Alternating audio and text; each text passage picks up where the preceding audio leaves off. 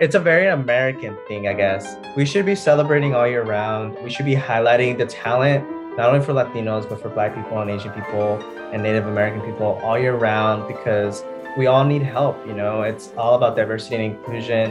It's more about the accountability of the people who are talking about this is important. These are the months to be like, okay, you said this is important. This is your way of showing it, and it's by participating. Hello, welcome everyone to Straight Ahead, an animation podcast where we spotlight rising Black, Indigenous, and people of color who are the future voices of the animation industry. I am Raymond Dozolanda, one half of your co host. And I'm Yuki Okamura Wong, the other half of our whole host. This is a very special episode of Straight Ahead because today is the first time we have two guests. Mm-hmm. In the coming weeks, we'll be spotlighting Latinx voices throughout Hispanic Heritage Month. So we thought, what better way to kick off Hispanic Heritage Month than spotlighting an organization that specifically highlights and helps empowers those Latinx voices? So, with that said, our guests this week are Magdiela Duhamel and Brian Dimas. They are the co founders of Latinx in Animation and are both working on the production side in the animation industry. Would you mind telling us a bit more about yourselves? Hi everyone, my name is Magdiela Hermida Duhamel. Thank you guys so much for having me. I'm really excited to be here and talk about Latinx animation. I'm, yeah, like you mentioned, I work in animation production. I've been on many projects from the story side all the way to post production, live action, and animation. Some of the cool projects you guys are a fan of are Marvel Studios What If, The Casagrandes, Troll Hunters, among many others. Um, and just happy to be here. No, that's awesome. We're so excited to have you on. Awesome. And uh, my name is Brian Dimas. I'm also the co-founder of Latinx Animation and co-director. My full-time job is uh, associate producer at Warner Brothers in the development department, focusing on production. You might have seen some of the stuff that I worked on as well. You know, Troll Hunters, Three Below, Trolls World Tour, Boss Baby 2. I've been in the industry around six years now, and it's been a fun journey so far. So I'm excited to be here. Oh, so excited to have you guys. Yeah, this is amazing. Yeah. Yes. So, before we get into the interview, the way we like to start off on Straight Ahead is by playing a little game called In Between. We're going to give you guys two similar choices, and then you have to choose in between the two of them, and then let us know why.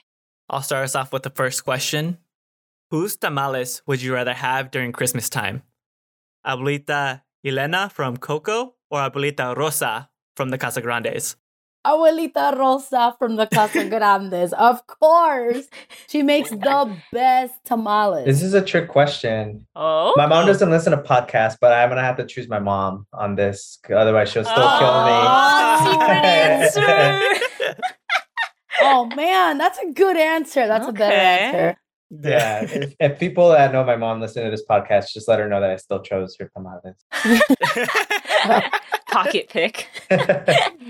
Does she make them a special way, or is it just because it's your mom? I mean, she just, it's her style. It's different from my other aunts and other people that I've tried, but it's just like, yeah, it doesn't, I can't eat Can't compare. tamales. Yeah, it doesn't compare because it's just like, ah, I always Yeah. have to compare it to hers. So That's true. My mom's tamales are really good too, but I think Rosa's tamales are probably better. But don't tell my mom that. She doesn't she won't listen to the podcast. Setting unrealistic will. expectations.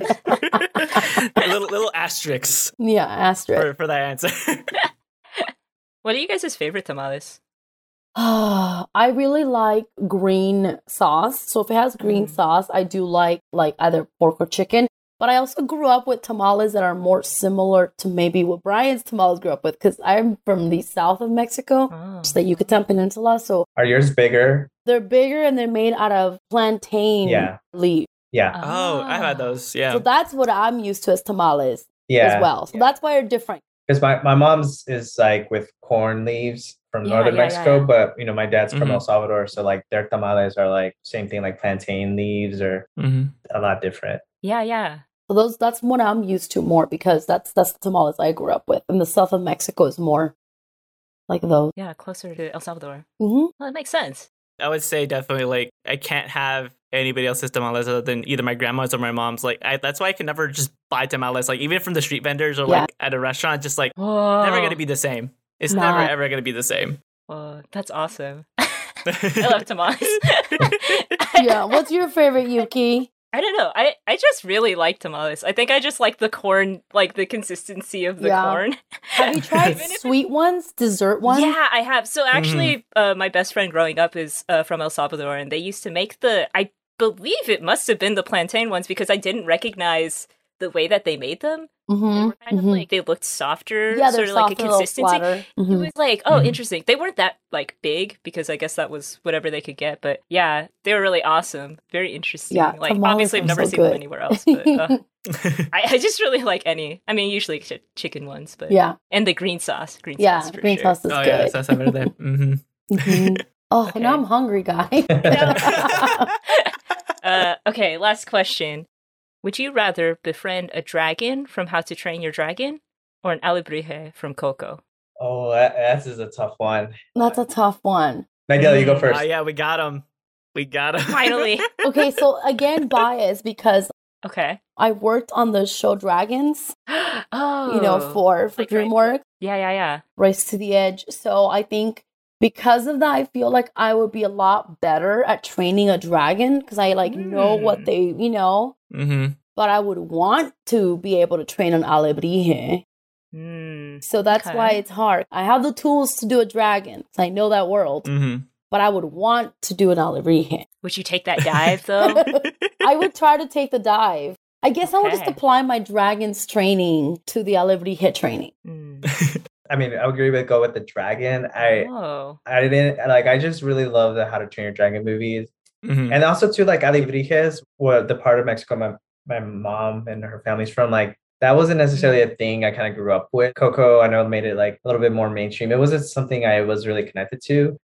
hmm Three movies of three dragons, like I feel connected to those. Oh, for sure. Yeah. And you know what? Now Brian mentioned it. It's true. Like I think alebrijes are big in Mexico and, and, and some parts, but not everywhere. Because myself, I was like, oh yeah, Yeah. I've seen those. But you know, again, I'm not familiar with that world as much as the world of dragons. That's very true. Yeah, it's it's totally a more modern in terms of art history. It's a more modern occurrence. I think it was only like in the 1940s or something, right? Yeah, 1940s, 1960s. I think it's. Something. It's it was like within Oh, the past hundred years. I think the story is the dude who made them. He had a dream about like alebrijes, and he just crafted and painted it. Yeah. It wasn't something that's like in the ancient tablets in like Okay. Mesoamerica. Yeah, yeah. It's not like as baked in. It's not like from Mayan or derivative of that kind of thing. That's cool. Though Mhm. it's like our modern history. You know. Yeah. Yeah.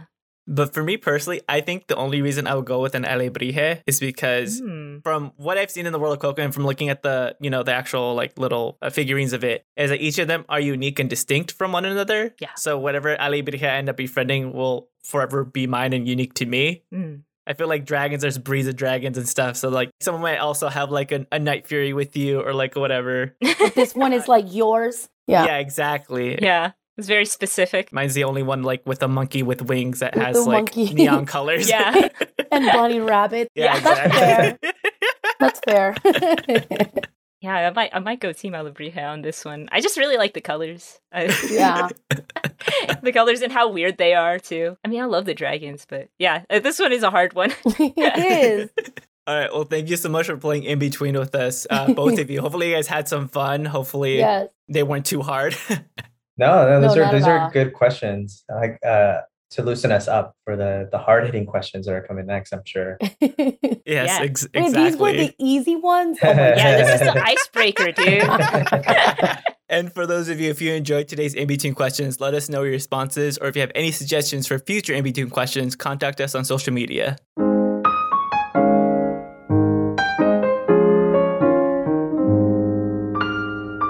Before we dive deep into Latinx in animation, we want to get to know you two a little better. Could you tell us a little bit about yourselves and how you two kind of got your start in the animation industry? I can go first. So I started my career in the entertainment industry in live action. I hmm. started in post production for closed captioning, subtitles, post house. oh wow. And from there, I went from being like a vendor to being a client and worked my first big break was working for Fox Studios and FX Studios. And Wow. I worked in their post production. So I was a studio that the shows were delivering to. And at the time, I worked on Archer for a little bit. And Oh. I was like, wait a minute, this is animated. I always wanted to work in cartoons. I can do this. So that kind of opened up my mind a little bit about wanting to be in animation because I'm not an artist and I don't know how to draw, but I wanted to make cartoons. So when I was at FX and I worked on Archer, I was like, wait, I can do this. So I reached out to a lot of the post supervisors and post producers on the other end and like, I want to do what you do, but animated. And I was able to find different opportunities online and I started applying everywhere and anywhere. And I got very lucky and got the job as a production coordinator at DreamWorks mm. for Trollhunters. And it was amazing because I was coming from live action to animation. So there was a little bit of an overlap there because they were really pushing the style of the show, really being like feature pipeline, you know, prestige animation, etc. So it's cool. Working on that show is where I met Brian actually. I was sort of wrapping up the show and he was coming on to the spin-off show. So we overlapped for about a month, but during that time is where I realized like, wait, there's not a lot of us, like, and there should be more. And I know they're out there. And that's sort of like where Latinx came. But on my personal journey, before even getting to entertainment, being from California, California, I always knew I was going to be working in the industry somehow. I just didn't really know where. Mm-hmm. And I didn't really have a lot of money to go to university. So I went to community college and did television production at Pasadena City College. And that's sort of like what got me into the post world. You know, I was like, anything that I can get a job in that it's entertainment or industry. And I started in post. From there, I worked on different shows after Trollhunters in different departments, you know, from story to art to animation. Awesome. I love that story. Yeah. It like never gets old because it's like, it makes me think of like how different my journey has been too, but we did end up working on the same show. Yeah. No, it's crazy how people can cross paths. I'm like kind of stunned that they put you in a PC position like straight off. Even though yeah, you that, had that, like live action experience, yeah. I was like, whoa, yeah. not even a PA, like a PC. And that's the thing. I actually did apply for some PA positions, mm. but I was a coordinator at the time at my title, but it was, you know, live action different. Mm-hmm. So I knew that it might mean starting over or pay cut or something. But I, again, that's why I say is like, I got lucky. But at the same time, I feel that on my interview, I was able to communicate a lot of the work that I did and totally. they were like, okay, so maybe you're not too entry level, which it was great. But cut to my supervisor was then let go, and I was acting supervising for the rest of the season on my own. Yeah. Oh, wow. So, so I wish I would have asked for more money, but that's a different story. oh my.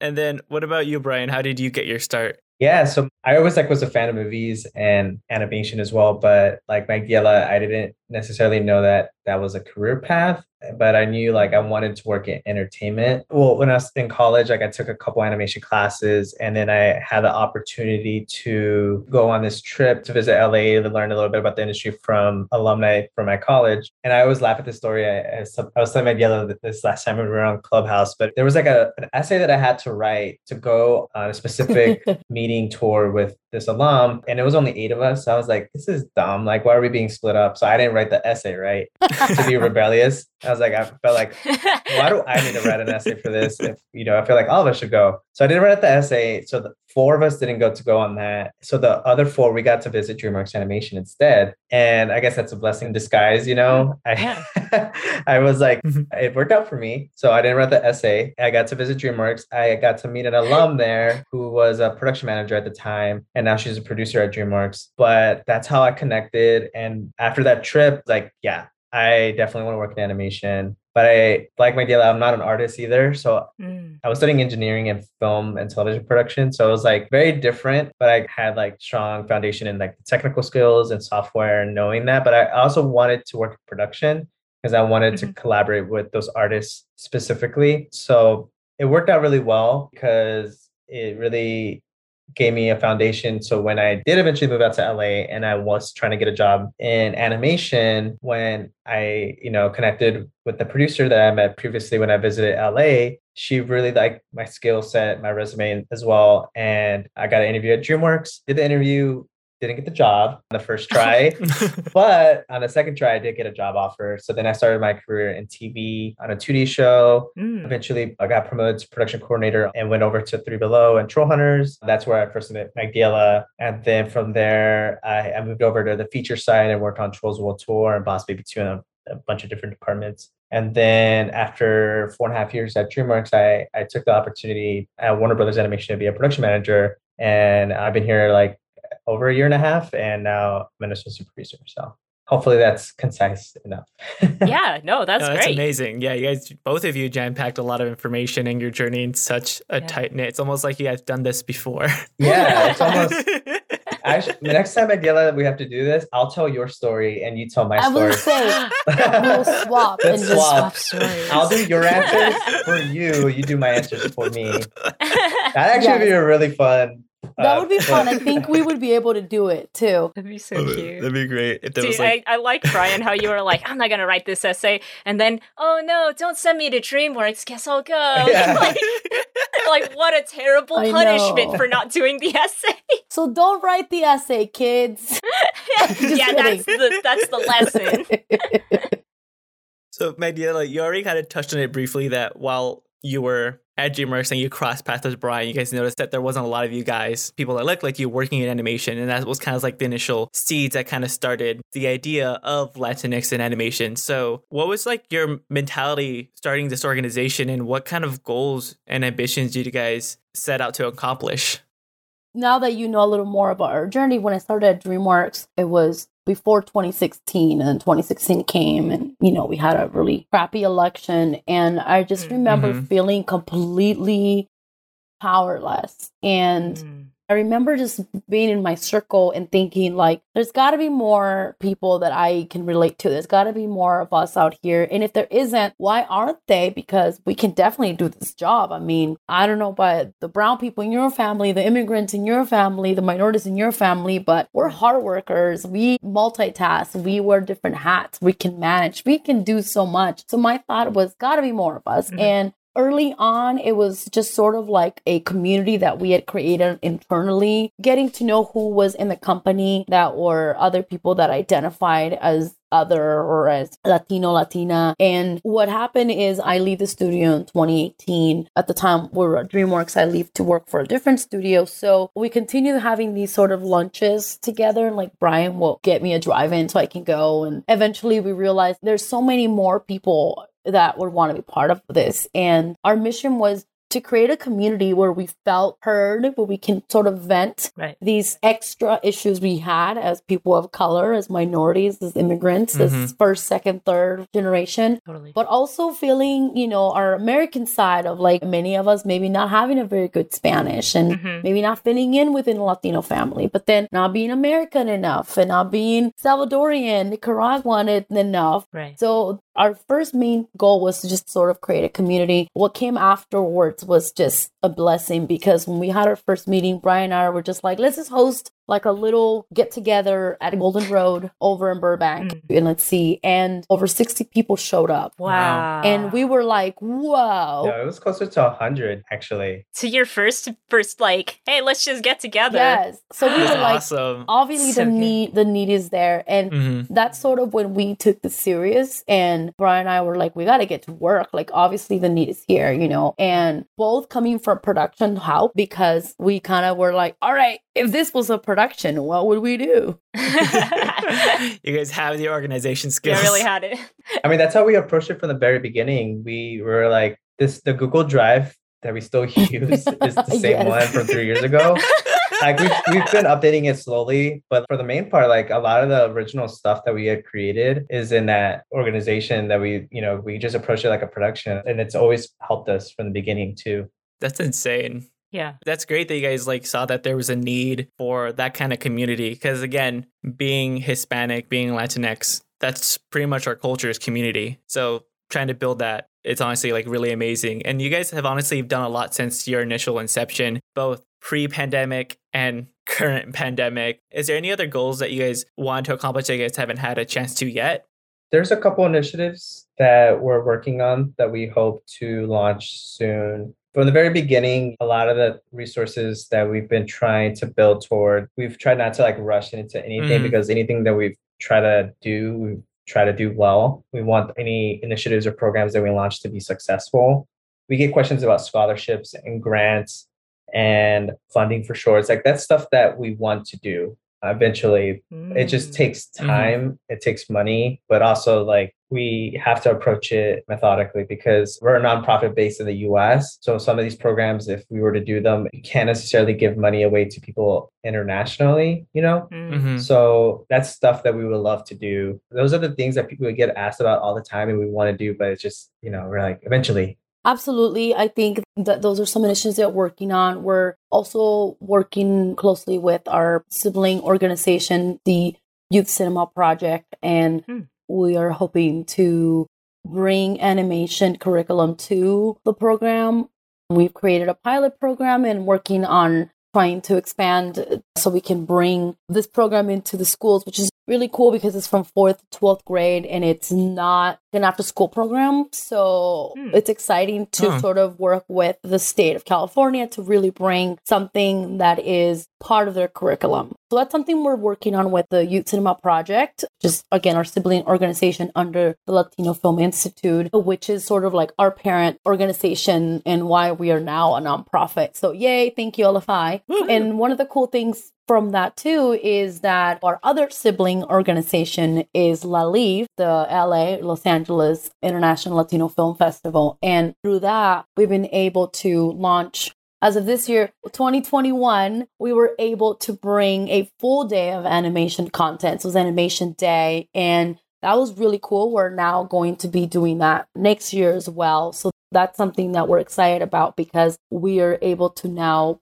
have a whole day of animation programming at this film festival in LA, you know, Hollywood and Highland, like the heart of LA. So Yeah. That's something that we're excited about for next year to see what else we can do, especially because this year, our first year was during COVID. So we had to do Mhm. Yeah.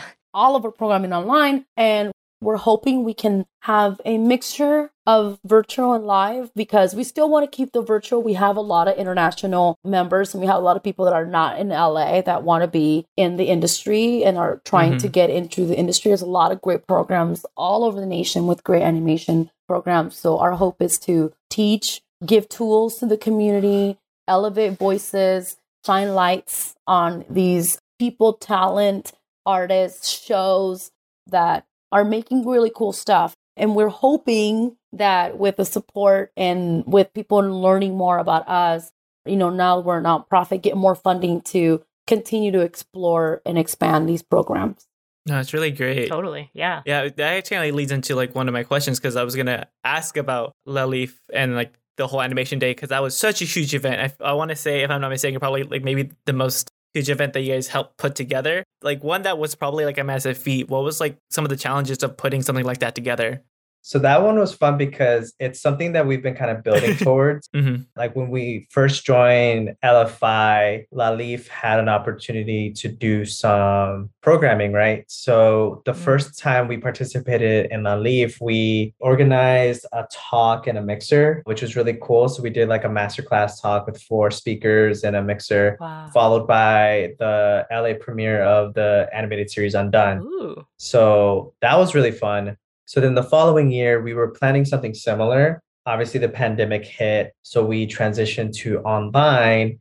We still did an animation masterclass talk. But one thing we were wanted to do, and we've been kind of helping, is encourage more Latinx filmmakers to submit their animated short films. Because the year that the first year we participated, there was like one or two animated short films. The following year, I think it was like two or three. But we knew there was a lot out there. So Mhm. this year with uh, Diana Cadavid, who was uh, artistic director at the time, she's now overall leading the festival. But we had pitched her like these are all the cool talks we can do now because we've been doing a lot of online talks the past year. So and then we were also pitched like we really want to do an animated shorts program. We know there's a lot of Latinx filmmakers out there, but that's something we really want to do. So we pitched her this idea and she loved all the ideas and she was like, why don't you guys just do a whole day of programming? And we're like, okay.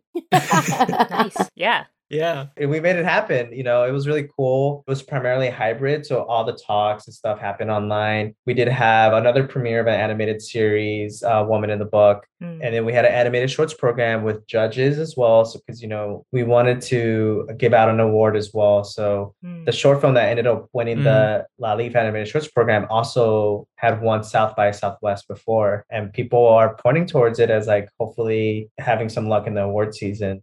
So yeah, that's how it came about. You know, it was really encouragement from Diana, and we just kind of rolling with it. And we know we're going to do Animation Day next year again, hopefully with more in person uh, events and stuff. Can't wait to hear more. Can't wait for it to get closer to that day because that'd be such an amazing thing to attend. Again, depending how the world is, if it's still virtual, that's going to be great. But if it can be kind of more of a hybrid, that would be awesome to attend in person. Yeah. You mentioned there's a lot of questions you guys get asked, and I feel like this one might also get asked a lot to you guys. But does Latinx and Animation have any plans on starting kind of their own podcast in a similar vein to like Black and Animated? Or is what you guys are doing on Clubhouse, like the Clubhouse Talks, is that your own version of doing a podcast? Kind of. It's a lot of work, as you guys obviously know. we know, we know. It's too much work. and, you know, like we both have our day jobs, just like you Mhm. guys. Yeah. So I think that sounds like a lot. For now, our clubhouse community serves sort of of that, like Mm. audio communication. Brian does a lot of our editing for our videos and our talks and stuff. So I doubt he would want to start doing editorial work on a podcast. Yeah, it's you know we we have a team of volunteers that helps us a lot, and hmm honestly, Monica Rodriguez, who's part of our team, she's led the whole clubhouse thing, and she does an amazing job. Mm. Amazing. And even Clubhouse, Magdalena and I were like, oh, like this is really cool, but like, do we have the time to do it? And Monica was like, I'll do it. And she, you know, she's done a great job of handling it. So if it Mhm. were to be a podcast, I feel like it would be someone that is either from our team or someone that really wants to take the initiative that we feel we can trust to kind of do some cool stuff. So eventually, maybe, I don't know. Mm. Maybe. I don't know. We get asked about Discord and Slack and stuff like that Mm. again that Mm. we would love to but right now it also takes a lot of management hmm Yeah. black and animated also has an amazing discord community so does like Mhm. lightbox expo and latinx and gaming but it does take a lot of management you know you got to set up your rules and make sure that everyone's being really respectful in the community hmm we want to i think it's just also like finding the right person to help lead that sort of how some of our team members have done some of the other initiatives So if you want to help out there, Yeah. if you're like i'm really great at podcasts you know, you know where to reach them. yeah yeah. So another thing that you guys also do and have started is discurso and draws. How has that been? And have you noticed like a stronger sense of community since starting those? Yeah, those are fun. We've actually have now opened it up to two different groups. Now we have Discurso and Draw English and then Discurso and Draw in Español during the same Mm. night because people want to practice Spanish or we have a lot of international people that can join all these online events now. So we have a lot of Latin American members. So that's been really cool because we are doing it every third Thursday of the month.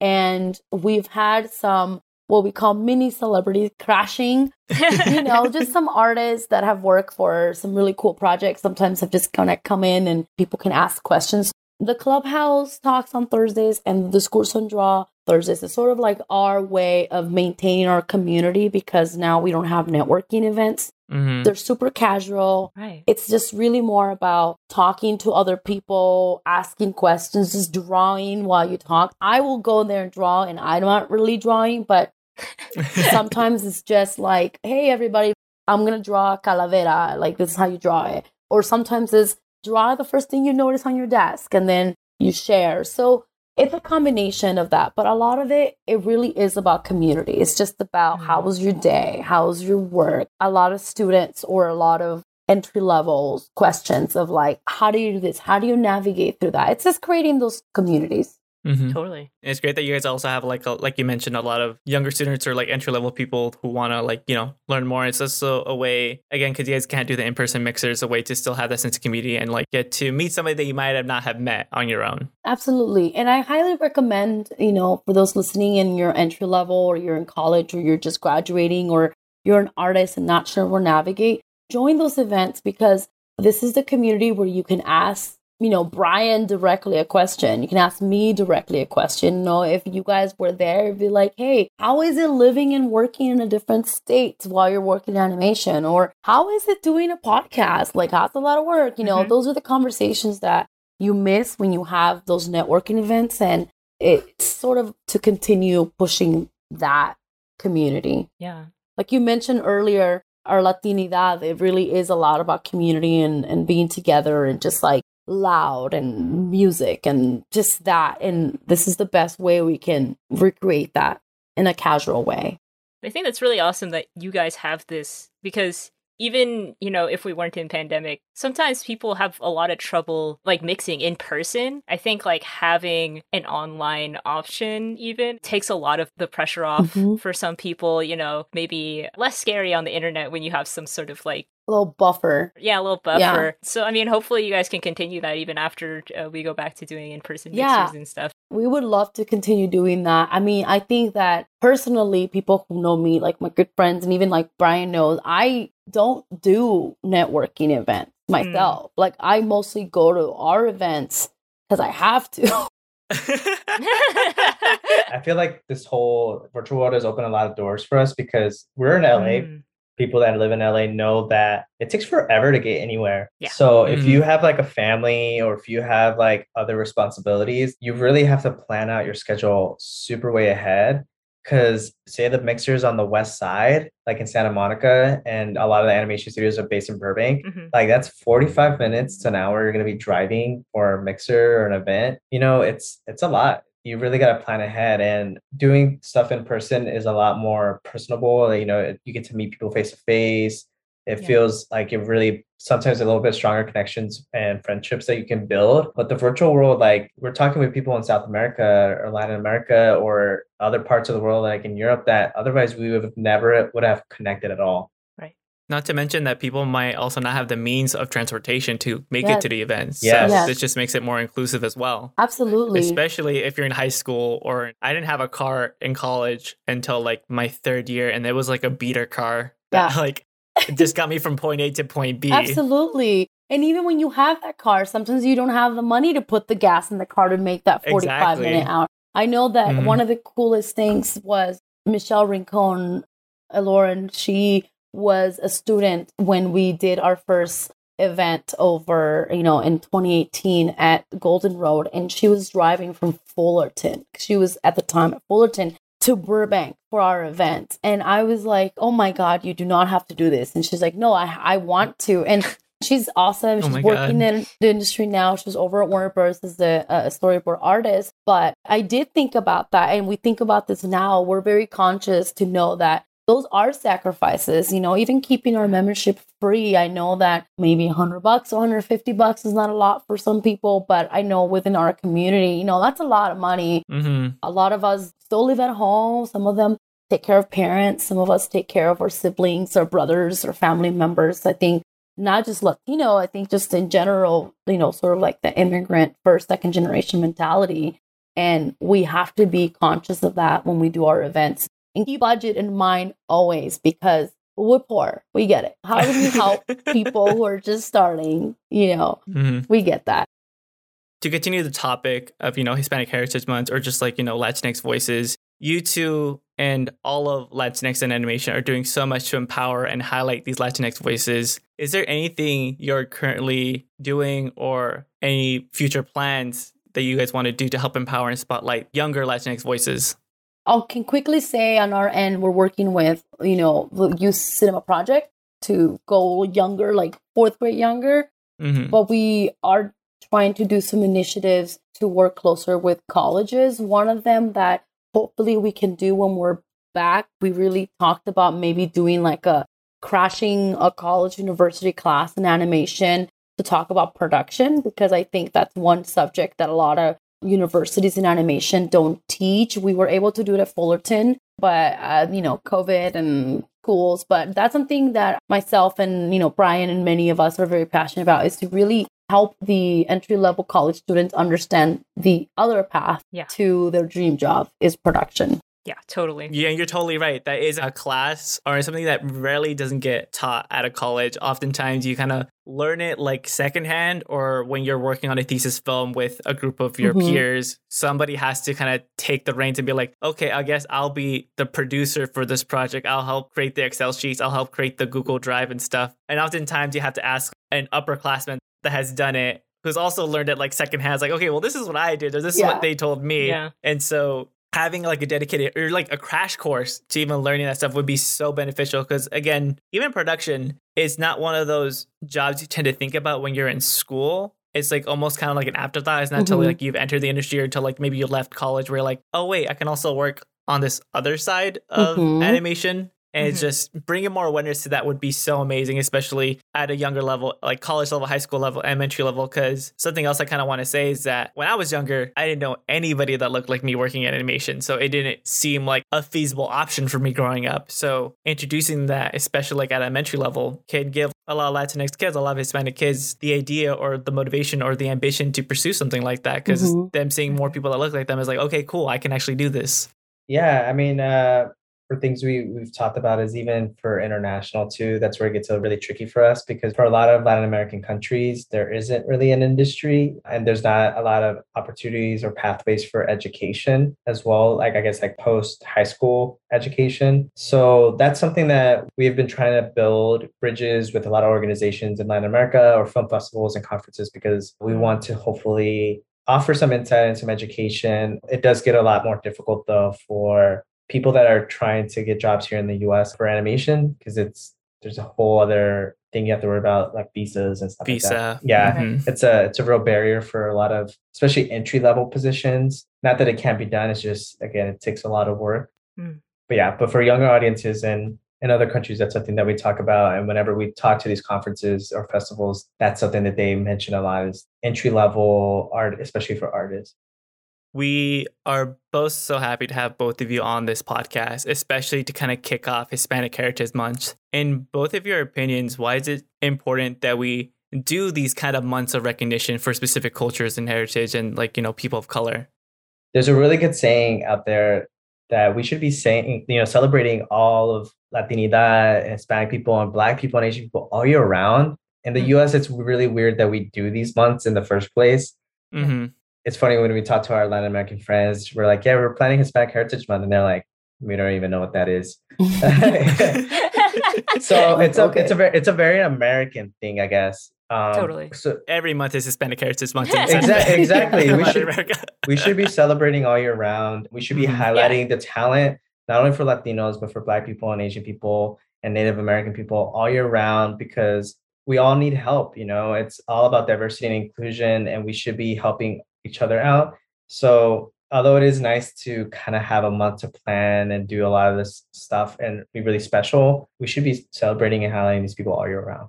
hmm I agree. I think that this is why it's exciting that other organizations, you know, like Rise Up Animation, Animations, and Black and Animated, ourselves, and Women Animation are doing programming all year long to highlight these voices. Yeah. It's especially important to acknowledge the talent. I also think that the way that our month is broken into, which is like September 15 to like October 15, so weird.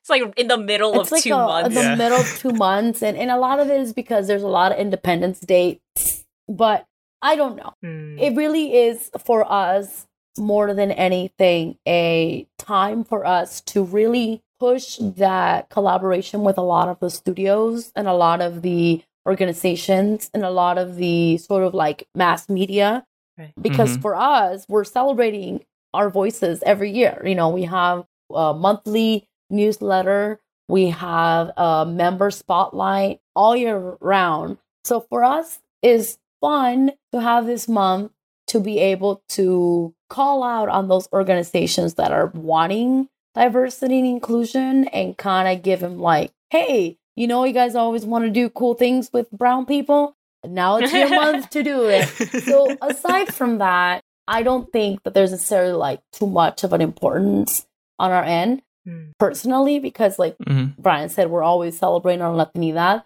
but i think in the mass media in the world i think it's important i at least think that on our end is important that we continue to explain what we're celebrating or why Mm. we're celebrating and like Mhm. hey cinco de mayo is not independence day in mexico it's actually a battle of puebla that it's technically the first mexican american holiday you know because it was Mhm. celebrated mostly in the us by latinos and not necessarily in mexico unless like puebla Yeah, no one celebrates Cinco de Mayo. Yeah. So it's one of those things where like it's important so we can have this time to have these uncomfortable conversations Mhm. with other people but personally we're always trying to continue those highlights. And art is so important in our community that continuing to celebrate our culture is continuing to shine a spotlight on all this beautiful art that's coming out of our people. Hmm. That's very well put. And again, like we mentioned, Hispanic Heritage Month is the way it's lined up, it's already really weird. But like you said, it's because so many of the Independence Days in like Central and Latin America kind of overlap. Not all of them, but overlap in that specific time frame, which is why it's like that. Mm. My own personal head headcanon that I kind of had for why Hispanic Heritage Month is like that, because it's kind of like evenly divided between September and October. These months are only a thing in the US. It's not yeah. anywhere else in the world. So my my theory or my my head headcanon was that because a lot of like, you know, Latin people are like immigrants, and like a lot of the people growing up here, they're like on that border between two worlds. Mm-hmm. Like either you're not American enough or you're not Mexican enough. So like mm-hmm. I thought Hispanic kind of bridging two months was kind of representation of the people that are growing up in America that are Latino or Latina. Mm-hmm. Is that you're kind of like the same? You kind of bridge two worlds. Hmm. I can totally see that. I was going more in a very like. My thought was like, there's some really dark joke that we were late to our own month. ah, no! That's like no, where my I've mind that goes. Joke. That's so I was bad. like, I was like, wait, is that why? The sad thing is that my brain went to like, I mean, maybe I don't know. Like it wasn't like a no. It was like a it wasn't a no. It was like maybe, but no. I think that it's more of the independence stuff, and that was their way right. of mixing it. But I do like your way of putting it of like the two cultures. I never really thought about it that way. So maybe that was like my own head canon yeah. until I found out the real reason. yeah. Which I like my reasoning a little better. Yeah, I like yours. But to the whole late thing, if that was true, yes, it would be that. But then also we would overstay our welcome as well. Yeah, which is why instead of staying like September 15, ending at the end of the month, we're like, well, we came late, so might as well stay till the 15th, you know? I can totally see that too, which is mm-hmm. like, but I yeah. think it's most of the independence, which kind of sucks because ah. you know, Brazil already celebrated their independence and they were like beginning mm-hmm. of the month. So like, yeah, yeah. Wait, yeah. If you wanted to count Everybody. It doesn't encompass everyone. Yeah. Yeah. And I mean, and for the most part, also not totally encompassing all the countries in South America either. Mm-hmm. So mm-hmm. I feel like September 15th is a lot of Central American countries. So mm-hmm. again, it's like, it's it's a very American thing to do. Um, yeah. It's very yeah. weird. Also, again, it just makes things difficult to plan from September 15th to October 15th. Because I think yeah. October, the month of October, is another like month of recognition for another group and culture too. So like it, again, there's overlap, and it just it's just confusing. Yeah. Mm-hmm. There's a lot of different factors at play. I do think it's kind of cool that I mean we've never talked about these months on our show on Straight Ahead, but like it is kind of interesting to think about that there are these dedicated months to different cultures mm. like Hispanic Heritage Month, Black History Month, the Asian American Pacific Islander month that we celebrated earlier this year. But mm-hmm. like it is kind of in a way it's like yes, we should be celebrating everybody all the time, all year round, but it's almost like the Black Lives Matter sort of argument is like, okay, but we're bringing attention to mm-hmm. it because we're not. yeah. Mm-hmm. because we need to recognize and see all of these, you know, marginalized groups and you know, maybe you've never thought like I'm not trying to keep out, you know, Latinx people or anything like that, but have you really like tried to find them or like give mm-hmm. them space to talk? That's what the months are for, mm-hmm, I think. Mm-hmm. Exactly. Just to, you know, highlight that and be like, mm-hmm. okay, like, yeah, we'll hand over the mic and consciously absolutely make a change for yourself. Yeah, I think mm-hmm. that's the nail, you know, um, makes sense. It's more about the accountability. Yeah. yeah. Of like the people who are talking about this is important. These are the yeah. months to be like, okay, you said this is important this is your way of showing it and it's by participating by giving back by everything in between. Yeah. Yeah but it's also great that organizations like you guys exist to kind of remind people year round yeah. Yeah. Keep it going year round even though you guys do everything year round i'm pretty sure you guys also have specific things planned for hispanic heritage month as well on your end. So is there any fun panels or events that are going to be happening during hispanic heritage month that you want to let people know yeah, I mean, uh, I wish we we had brought Angela with us on this podcast because she she's uh, done an amazing job, really leading Hispanic Heritage Month and planning out the entire month. We are doing a couple fun events and talks with most of the studios Mm. Awesome. We are working very hard on maybe having an in person event as well for people in LA. Ooh. We'll see. Fingers crossed. Stay safe, everyone. Absolutely, yeah. And then also we're doing a couple talks with Nickelodeon, Disney, you know, hopefully Netflix and Sony. It's been a good year for Latinx centered stories as well for film. Mm-hmm. You know, mm-hmm. we've had Vivo, mm-hmm. you know, we have upcoming Maya and the 3 mm-hmm. We have the upcoming Encanto as well. So we've tried to kind of balance it out with a lot of the good events and plannings and also not necessarily focusing on projects and you know, but really hearing from people. We have a really cool panel that was Magdiela's idea about OGs and animation. So really hearing from the Latino OGs that have been in the industry a while to kind of impart on their the great knowledge stuff.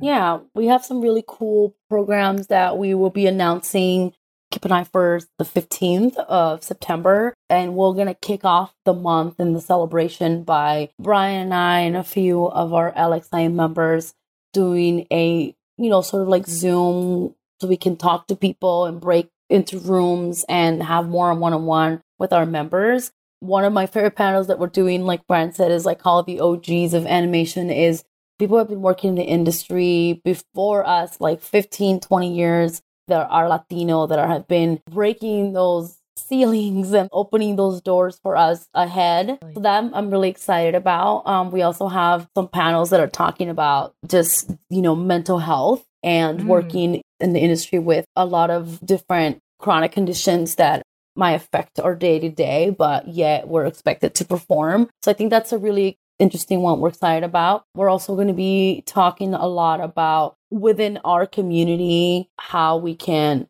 help each other with elevating ourselves and really what diversity and inclusivity means not just with latinos but you know i think colorism within our own communities is something that right. we don't talk a lot about and it's important to sort of be aware that there is so much racism within our own communities and we need to just say it and be like let's stop doing it. So a lot of conversations that are more targeted to subjects that are a little bit tabooish in our community is sort of what we like to talk about. So we're excited to bring some conversations that are you know not necessarily latino. They're more taboo within our own community and excited mm-hmm. to talk about. So keep an eye for our announcement of our all programming. We have three weeks of so much content with some really cool people. And we're also celebrating our third year, our third anniversary for LXIA. Woohoo! On the 18th of October, it's our birthday. So since it's the end of History Month, we're mm-hmm. hoping to probably, you know, do something fun for our birthday as well. That's awesome. No, everybody please be on the lookout for that. I'm excited. I can't wait on that topic as well, how can people kind of get involved with Latinx in animation? Our website. Yeah.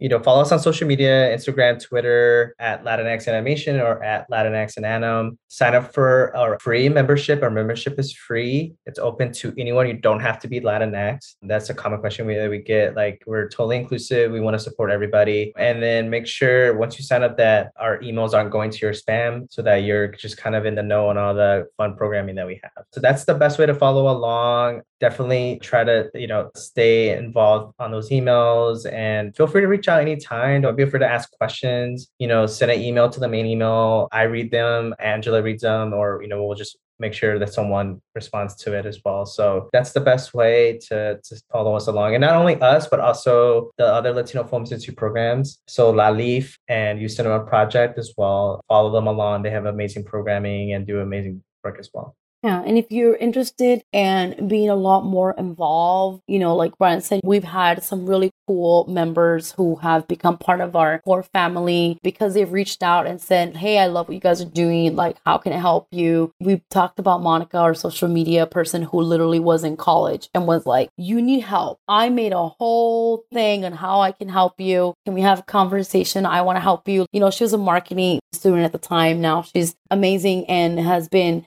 and I was like, okay, thank you for telling me. Like, we know that. We know. So if you really want to get involved, we're not going to be like, no, we have things our way. Like, no, we're very open to collaboration, hearing others. We don't want to be doing this forever. You know, we want to be able to have other people take leads and Mm-hmm. create their own communities and have chapters. Like the dream will be for students to be able to have this community when they start in their universities and have a chapter. That's the long term goal, right? It's to be able to get in early on. Right. So if you want to be involved and you're passionate, reach out. Also, one way to help is just share our content. You know, if you see things that are on social media, and not just us, but people that you follow, that you care, that you support, one way to support is share the content do that like, do that comment. You know, we do it for people we don't even know that we follow, but we don't do it for our own communities. So I think that's one way to support. It's just share, like, and comment. I know it sounds silly and